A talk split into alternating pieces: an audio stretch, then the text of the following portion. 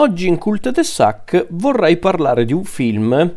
eh, in effetti definirlo un po' sottovalutato non è sbagliato, in realtà più che sottovalutato è davvero poco noto. A parte giusto tra gli ammiratori del, del regista, non è un film particolarmente noto, secondo me non è neanche un film che fu tanto chiacchierato o comunque... Eh, analizzato, tra virgolette, già all'epoca in cui uscì, ovvero il 97, il 1997. Ed è un peccato perché effettivamente è un film molto particolare, ma che secondo me meriterebbe maggiore riconoscimento. E quindi parliamo del film del 1997, per l'appunto diretto da Ang Lee, che è Tempesta di ghiaccio. Tempesta di ghiaccio, film diretto da Ang Lee, sceneggiato da James Shemus, Shamus, credo si dica così,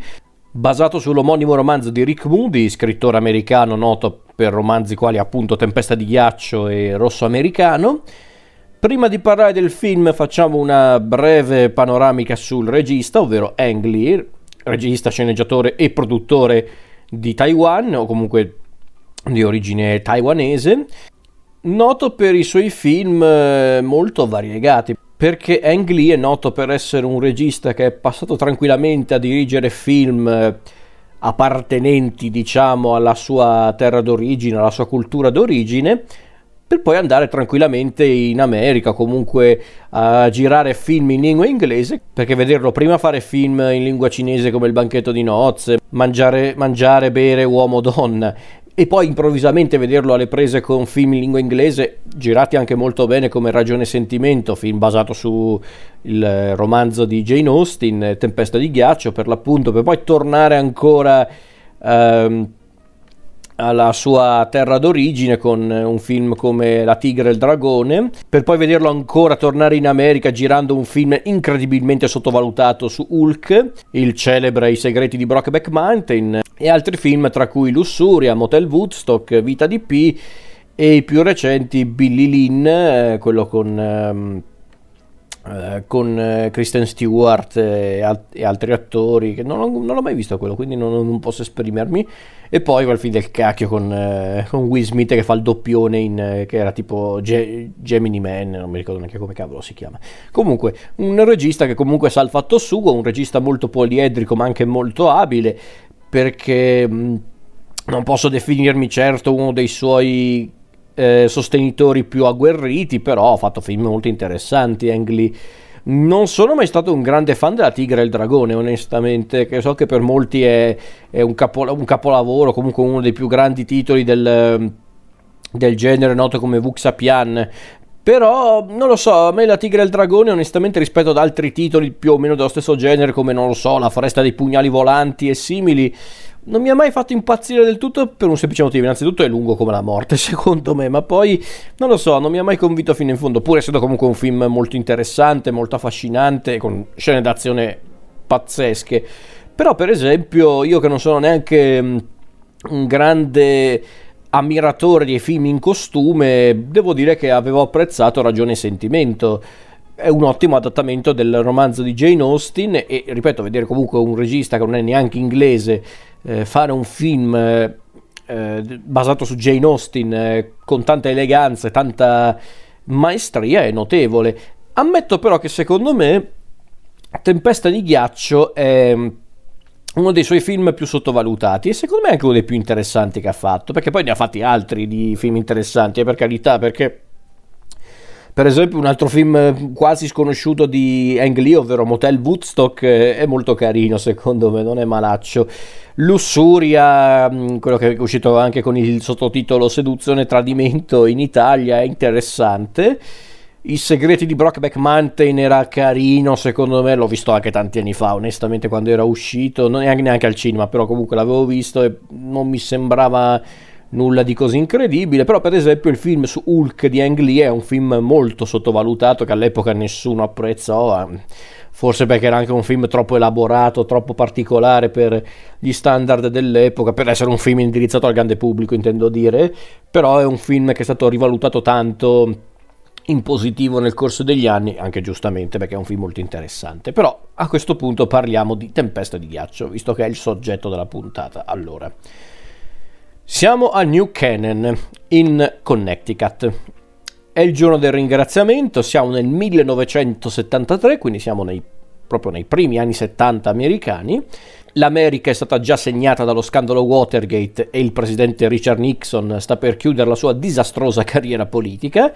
Di conseguenza il paese cercava di rivoluzionare il proprio stile di vita seguendo gli insegnamenti del 68 e tale ricerca della libertà morale e sessuale è narrata attraverso la giornata passata dalla famiglia Hood e i loro vicini, i Carver, quindi due famiglie a confronto. Non aspettatevi però qualcosa di eccitante o liberatorio, perché la società borghese rappresentata dalle due famiglie non presenta alcun tipo di entusiasmo e se per questo neanche di calore umano. E la sempre più onnipresente tempesta di ghiaccio che sembra schiacciare la città, in una morsa per l'appunto gelida, in realtà era già presente in loro da molto tempo. E come sono poetico, no, però adesso a parte gli scherzi è, è un po' questo il discorso del film. E per come la vedo io è difficile rimanere indifferenti di fronte a questo dramma firmato, in realtà neanche firmato, diretto da Ang Lee. Non solo perché il regista taiwanese dimostra di avere un sempre inaspettato occhio passatemi il termine, occidentale, che era già evidente in altri suoi film, come per esempio appunto l'adattamento del romanzo di Jane Austen, Ragione e Sentimento, ma non vorrei che sembrasse un insulto nei confronti di Ang Lee, no, semplicemente lui ha proprio un occhio universale che quindi rende i suoi film apprezzabili anche anche a uno spettatore che solitamente appena sente il nome di un regista proveniente dalla Cina, da Taiwan, alza gli occhi al cielo come a dire ma chi me lo fa fare? C'è, c'è ancora tanto pregiudizio verso quel, quel, cinema verso quella parte del mondo a livello cinematografico. Come stavo per dire però ehm, il film è interessante non solo perché appunto l'occhio di Ang Lee è molto particolare ma molto universale quindi è un film che proprio può piacere davvero a tutti non solo americani ma anche perché il freddo in tutti i sensi in questo caso atmosferico ma anche umano e tragico spaccato basato sul romanzo di Rick Moody, è qualcosa di insolito, o perlomeno era insolito per il 97, perché è raro trovare un ritratto così spietato eppure fin troppo realistico della società americana degli anni 70, rappresentato in tutte le sue sfumature dai diversi personaggi della vicenda. Abbiamo per esempio Ben, interpretato da un, da un ottimo Kevin Klein, capofamiglia degli Hood che cerca invano sollievo o semplice divertimento in una relazione con la vicina, ovvero Janie, interpretata dalla solita impeccabile Sigourney Weaver. La moglie di Ben, Elena, eh, interpretata da Joan Allen, si avvicina al misticismo e scopre il tradimento del marito. La figlia di, di Ben ed, Elena, Wendy, interpretata da una ancora giovanissima Cristina Ricci, cerca di scoprire il sesso, frequentando e punzecchiando i figli dei Carver, ov- ovvero Mikey, interpretato da Elijah Wood, e Sandy, interpretato da Adam Humbird. E tra l'altro i due figli dei Carver, appunto Mikey e Sandy, sono segnati dall'assenza dell'amore materno di Janie, la vicina che ha una relazione clandestina con Ben. L'unico che sembra avere un animo ingenuo, ma anche più genuino e diciamocelo positivo, è Paul, interpretato da un uh, giovanissimo Toby Maguire. È il maggiore degli Hood, dei figli degli Hood ed è una sorta di cantastorie di questo racconto, un racconto caratterizzato da tradimenti, incomprensioni, allontanamenti, un rivoltante Key Party, che è un tentativo di manifestare la nuova rivoluzione sessuale, ma che francamente esprime più squallore che voglia di indipendenza. Il Key Party sono quei, sono quei party che non so se li fanno ancora, immagino che qualcuno sia ancora così triste da farli. È essenzialmente questo gioco in cui tu metti in una, in una cesta o comunque in, una, in un contenitore le chiavi della macchina degli ospiti di una festa e facendo praticamente una sorta di, di pesca, eh, tu prendi la, la, una chiave e la chiave che avrai in mano sarà la chiave di colui con cui andrai a letto quella sera, che non è necessariamente tuo marito o tua moglie, quindi per dire. Comunque, come dicevo, Paul è il cantastorie di questo racconto caratterizzato da tradimenti, incomprensioni, questo chi parte a dir poco rivoltante e una tormenta che culminerà in un epilogo ovviamente tragico, perché, ovviamente perché è un film drammatico, che però non necessariamente riporterà tutto alla normalità. Ed è proprio questa mancanza di soluzioni facili e perché no, anche di speranza che rende Tempesta di ghiaccio un dramma corale abbastanza controverso, ma anche insolito e, diciamocelo, diretto. Oltre ad essere, come già accennavo prima, uno dei migliori e meno idilliaci ritratti dell'America degli anni 70. Un'America reduce di molti scossoni politici e anche di scossoni umani che si ripercuotono anche sulle storie di vita comune come quella degli Hood e dei Carver. A rendere al meglio questa opprimente e gelida atmosfera. Vi sono la fotografia di Frederick Helms, la colonna sonora di, di, Michael Dunn, l'ottima ricostruzione dell'epoca, un'epoca che nel film viene caratterizzata anche da piccoli elementi come i materassi ad acqua, i fumetti Marvel che vengono letti con molto interesse da, eh, da, da, da Paul, dal personaggio di Toby Maguire. E anche il già citato misticismo, sempre più ingombrante, fa parte effettivamente un po' di quella rivoluzione che, che ha caratterizzato gli anni 70.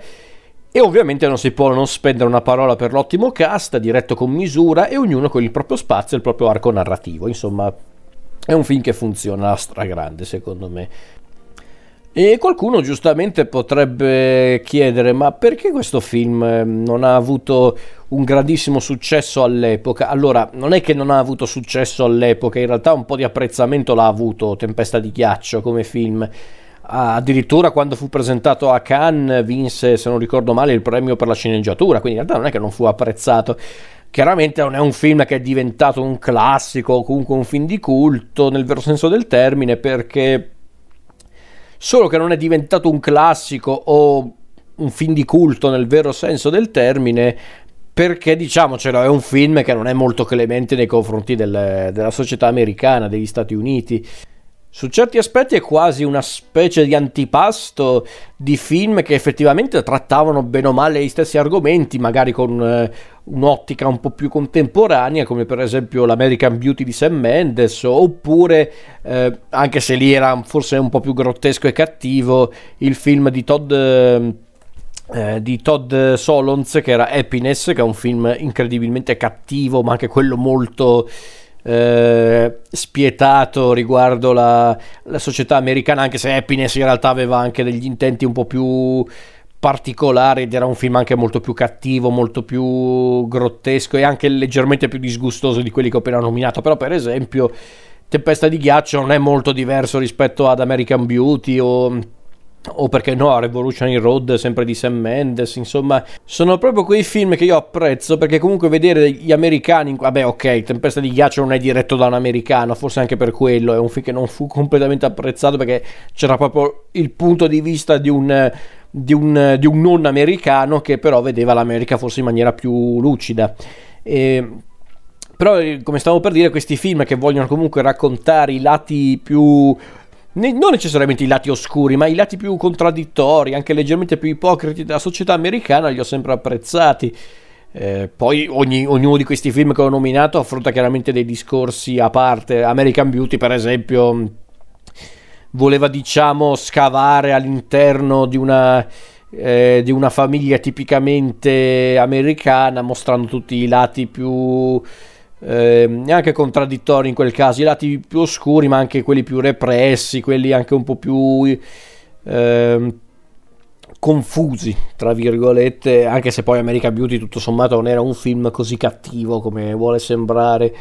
anzi in realtà vuole essere anche tutto sommato un po' dolce a modo suo. Tempesta di ghiaccio no, ecco, Tempesta di ghiaccio è molto cattivo su questo, su questo discorso. E quando dico cattivo non intendo dire che si diverte a uh, maltrattare i personaggi, ma non li risparmia nemmeno perché perché il racconto è questo, il racconto è quello di, di, due famiglie che potrebbero essere delle famiglie felici, delle famiglie unite a modo loro, ma non ci riescono perché o sono troppo mm, eh, decise a, a, fare di testa proprio, perché sono troppo interessate a soltanto eh, ai, loro, ai, loro, tra virgolette, problemi o, o semplicemente perché non, non capiscono come sta cambiando il mondo. O semplicemente sono confusi di fronte al cambiamento della società mm, durante i primi anni 70 e quindi questo cambiamento, questa, mm, questa voglia di mostrare una società americana più disinibita, più libera, con virgole grandi così, è un concetto che si presenta in una maniera talmente improvvisa e in una maniera anche, diciamocelo, falsa, che mh, alcuni dei personaggi non sanno neanche dove sbattere la testa, basti pensare appunto al personaggio di Kevin Klein, Ben, che non è una persona cattiva di per sé, Ben, però non sa proprio dove, eh, dove sbattere la testa, non sa se... Eh, cioè, su certi aspetti lui non sa nemmeno perché tradisce la moglie in certi punti. Magari lui a se stesso dice io volevo solo divertirmi, volevo solo ritrovare quella, quella gioia anche nel fare sesso con una persona, con una donna in questo caso, eh, che non riesco più ad avere con mia moglie questa gioia. Ma non credo neanche sia quello, semplicemente sono tutti dei, dei personaggi che stanno per diventare apatici e, e diciamocelo, insensibili e quindi... Eh, non riescono neanche più a mantenere un briciolo di dignità, eh, dignità come esseri umani intendo dire, non tanto come padri, come mariti, mogli, eh, figli e così via, no, come esseri umani. È un film molto brillante su quell'aspetto, è un film anche di per sé lungo, lungo il giusto, dura se non erro due ore o quasi comunque. E io ve lo consiglio, ve lo consiglio perché Tempesta di ghiaccio è un film poco considerato e non capisco il perché. Beh, ok, ragazzi, non è neanche un capolavoro incompreso, eh, siamo d'accordo. Forse altri film che trattano bene o male le stesse tematiche, come quelli che ho già nominato prima, sono forse un po' più creativi, sono anche un po' più originali, tra virgolette. Però questo non è che rende Tempesta di ghiaccio un film brutto. No, no, assolutamente. Tempesta di ghiaccio va riscoperto subito e va apprezzato proprio per la sua volontà di non, eh, di non fare prigionieri.